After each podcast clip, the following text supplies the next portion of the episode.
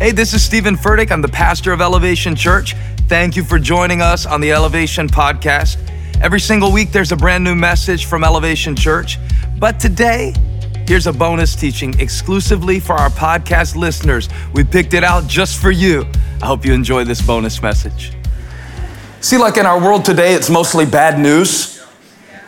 And I think the church of everybody that, that exists today, Christians of all the people on the planet today, ought to be people of a good report in a world full of bad news. I'm, uh, I'm inferring that from, from Psalm chapter 112. Look at this, this little passage. What a great goal for living. He says, Surely the righteous will never be shaken. We want to be stable people. We want to have a foundation. We want to have a base. And, and we, want it, we want it to be the kind of base that, that is anchored in something deeper than our emotions. And he says, they will be remembered forever, the righteous will. They will have no fear of bad news. That's a pretty hard thing to believe that you could actually get to the place in your relationship with God that you have no fear of bad news. Their hearts are steadfast, trusting in the Lord. Their hearts are secure. So we got stable, steadfast, and secure, if you like S's. They will have no fear. In the end, they will look in triumph on their foes. Say it out loud it's already written. It's already written. Uh, back to verse 7. I want to know is this even possible? They will have no fear of bad news. I jotted a few phrases that tend to make people afraid.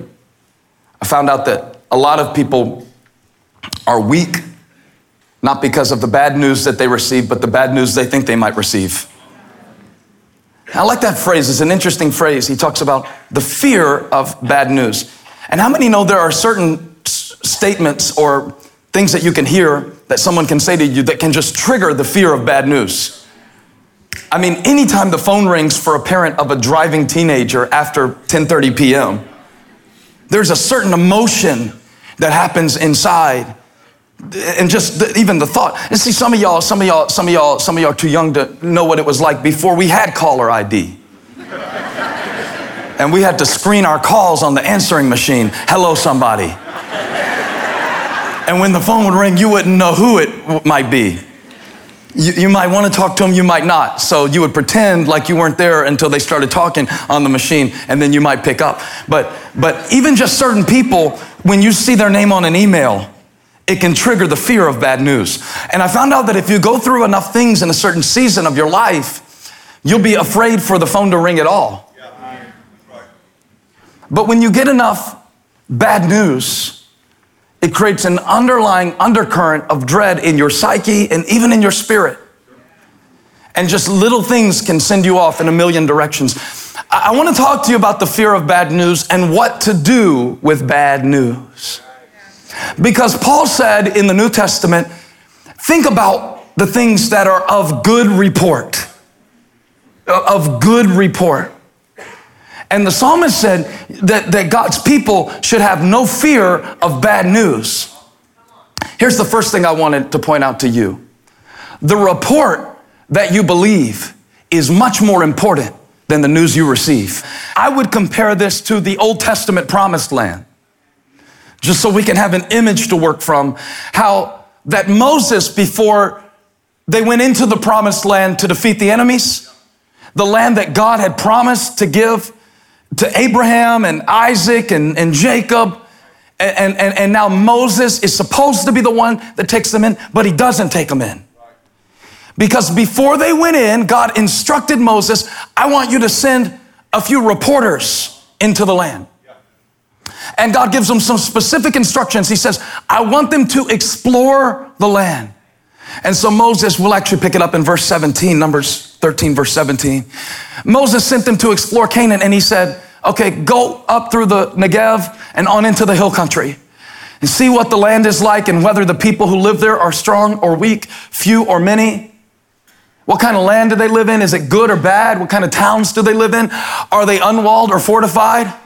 How's the soil? Is it fertile or poor? Are there trees in it or not? Do your best to bring back some of the fruit of the land. In other words, bring the people back a sneak peek of what they're fighting for. Because it's supposed to be a land that flows with milk and honey and grapes. And I'd like them to taste the grape so, so to inspire them to go forward. Notice what Moses does not command them to investigate. He never asks them whether or not they think they're strong enough to do what God has called them to do. He tells them to size up their situation, but he never tells them to size up themselves. Because God knows about you that if you start sizing up yourself, you'll always retreat in fear. Now, we should size up our situation. We don't want to live in a place disconnected from reality where we're opening a bakery and we don't have any good business sense, but we like to make muffins. I'm gonna be brave. No, you're gonna be broke. You need to understand something about a business model and the economy and the location. He says, size up the situation. But he never told them to size up themselves. God says that we are to magnify him with our worship. To magnify God doesn't mean you make him bigger. You, you really think a, a magnifying glass can make God bigger than he is? It means that you bring him into closer visibility. And now all of a sudden you see him for something like how big he really is. Hey, that's one of my purpose statements in life as a preacher to be a big old magnifying glass. And that when I get up here and start hollering, yeah, I yell about it, but I'm not afraid to yell because, because, because, you know, people turn up the volume sometimes when they've seen a vision that causes them to, to get a little bit excited. So I want you to look through me today and don't look at me, but look through me and see your God in your situation get bigger than your problem. Size up the situation, but be very slow to size up yourself because you will tend to size up yourself according to your weaknesses and not God's strength. And, and because they got it wrong, listen, because the report you believe determines the future you experience. Watch this. Not the news you receive, but the report you believe determines the future you experience. Because they believe the wrong report, let's see it together, verse 21. They went and explored the land from the desert of Zin as far as Rehob toward Lebo Hamath. And they went through the Negev, came to Hebron, where Ahiman, Pokemon, the descendants of Anak lived. Go, go to the next verse.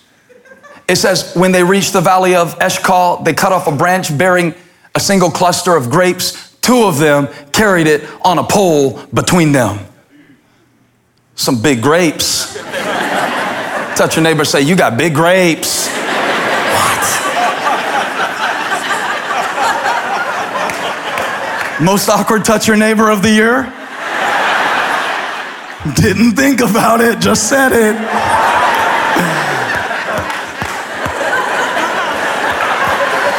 and two of them carried it on a pole between them. Shut up. Along with some pomegranates and figs. That place was called the Valley of Eshcol because of the cluster of grapes the Israelites cut off there. At the end of the 40 days, come on, class, get back with me. At the end of 40 days, they returned from exploring the land. So they spent 40 days exploring. As far as we can tell, it was a good trip. And coming back with some fruit.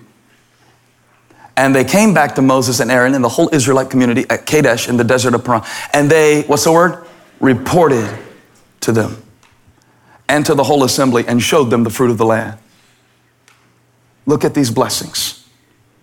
Look at the fruit that grows in the land God has given. Look at, look at these grapes. Look, here's the, here's the, the proof of God's promise. And they gave Moses this account. Watch this. The grapes represent the reality. That's what God was giving them.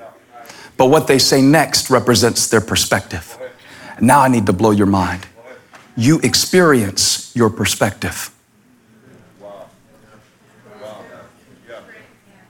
This young lady named Kat who cuts my hair, and she was cut my hair the other day, and she dropped a bomb on me. She said, The Lord told me the other day, Kat, you experience your perspective.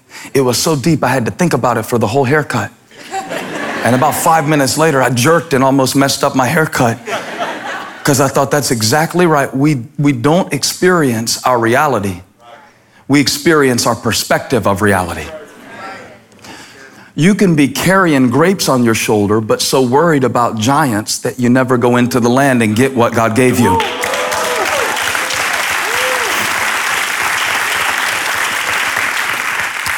We went into the land to which you sent us, Moses, and it does flow with milk and honey. Oh, it's good. Here's its fruit. But the people, but the people. The promise is true, but the people. The, the promised land is, is every bit what we thought it would be, but the people who live there are very powerful. Perspective. And the cities are fortified. Mustn't it sound strange to God when you start telling your God who is all powerful how powerful your enemies are that He's called you to defeat? Mustn't that annoy Him? Mustn't that aggravate Him? The cities are fortified and very large. We even saw descendants of Anak there. Those are some bad boys. The Amalekites live in the Negev. The Hittites, Jebusites, Amorites live in the hill country. And the Canaanites and the, the most feared and dreaded people of all, the Cellulites, live near the sea. and then Caleb, Caleb, Caleb was one of the 12 spies. It was Caleb and Joshua. There were two of the, two of the 12. You know, I found out it's about a 10 to 2 ratio of the number of thoughts that we have that tell us that we can't to the number of thoughts we have that tell us that we can. It's about 10 to 2 for most people. Some of y'all are positive and happy, and then the rest of us are trying to get that way. And for us, it's about 10 to 2. There's 10 spies that come back talking about giants. There's two spies that come back talking about grapes. There's 10 spies that come back talking about problems. There's two spies that come back talking about promises. Now I want you to think not about the spies that are in this passage, but the spies that are in your mind. I want you to think about the spies inside of you, these thoughts that go out and survey, even as I'm preaching, what God could do through you and what God is calling you to do and the dream God put inside of you and all of this promise that God has given us in Christ. For Ephesians says He has blessed us with every spiritual blessing in heavenly places in Christ. But your thoughts are the spies that determine whether or not you take a step. I love Caleb. Caleb silenced the people. Shut up, y'all. Shut up. Shut up. That's an inside joke. Shut up, y'all. We should go up and take possession of the land, for we can certainly do it. We should, for we can. We should, for we can. We should, for we can. They saw the same reality as the other 10 spies, but they believed a different report. We should, because we can. The other spies talking about, we can't, so we won't. But the same spies that went on the mission to say, we, we, we can't, so we won't, ended up dying in the desert. Ended up dying. Your faith is dying in deserts, not because of your enemy, but because of the way you're looking at your enemy. You're looking at it wrong. You're looking at it wrong. You're looking at it wrong. You're looking at it wrong. That's the problem. You're looking at it wrong. And if you are afraid, the thing you fear will come to pass. Feel weak, you'll be weak. Feel small, you'll be small. We, we, we, we can because we should. I would if I could. No, no, no. You could if you would. You could if you would. But the men who had gone up with him said, Can't attack those people. Stronger than we are. Wait a minute. Stronger? when did God or Moses command you, Mr. Investigative Reporter, to give your opinion and use your measuring stick? Your scale is broken. And when you start weighing yourself rather than weighing God's word, you'll always stop in weakness and doubt.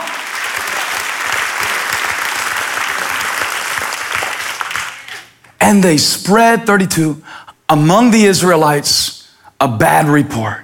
See it? A bad report. I can't find anywhere in the passage where they got bad news. But here's, here's what fear will do fear will turn good news into a bad report. Congratulations on your new job. Oh, yeah, it's real stressful, man. I mean, I didn't plan on working on the weekends. Women, I was congratulating you. I thought it was good news you got a promotion. Well, it is, but the people who work for me, they just, man, that's crazy. I never knew I was overseeing so many people. You know, oh, you know, I got my kid over there at the school, and I don't know, now I can afford to keep him in, but I can't go to any of the soccer games. Never mind, I'll never congratulate you again. I mean, what kind of report do you bring into people's lives? It says they spread a bad report. And some of y'all, I'm gonna solve the problem. This is why nobody wants to go on a second date with you. Too much.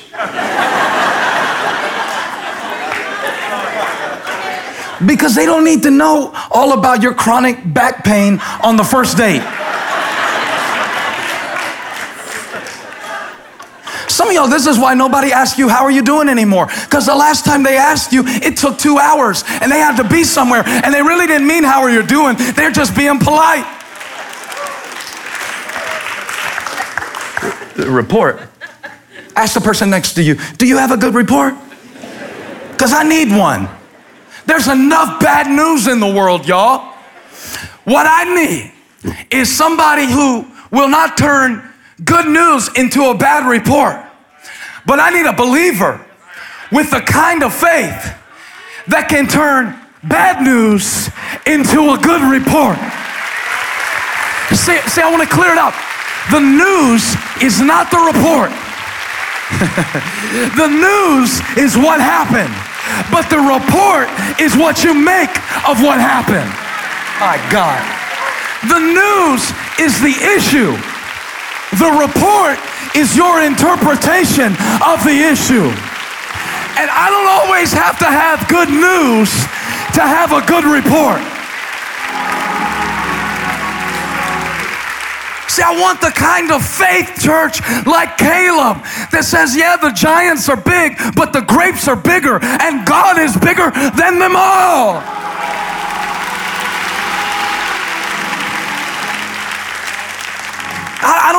Get good news. You know that verse we read, Psalm 112? I wish it said, I wish it said, I read at the beginning. I don't know if you have a short attention span. You might have forgotten it already. You might already be making your grocery list, but, but, but he said, he said, they'll have no fear of bad news. I wish it said, they will have no bad news.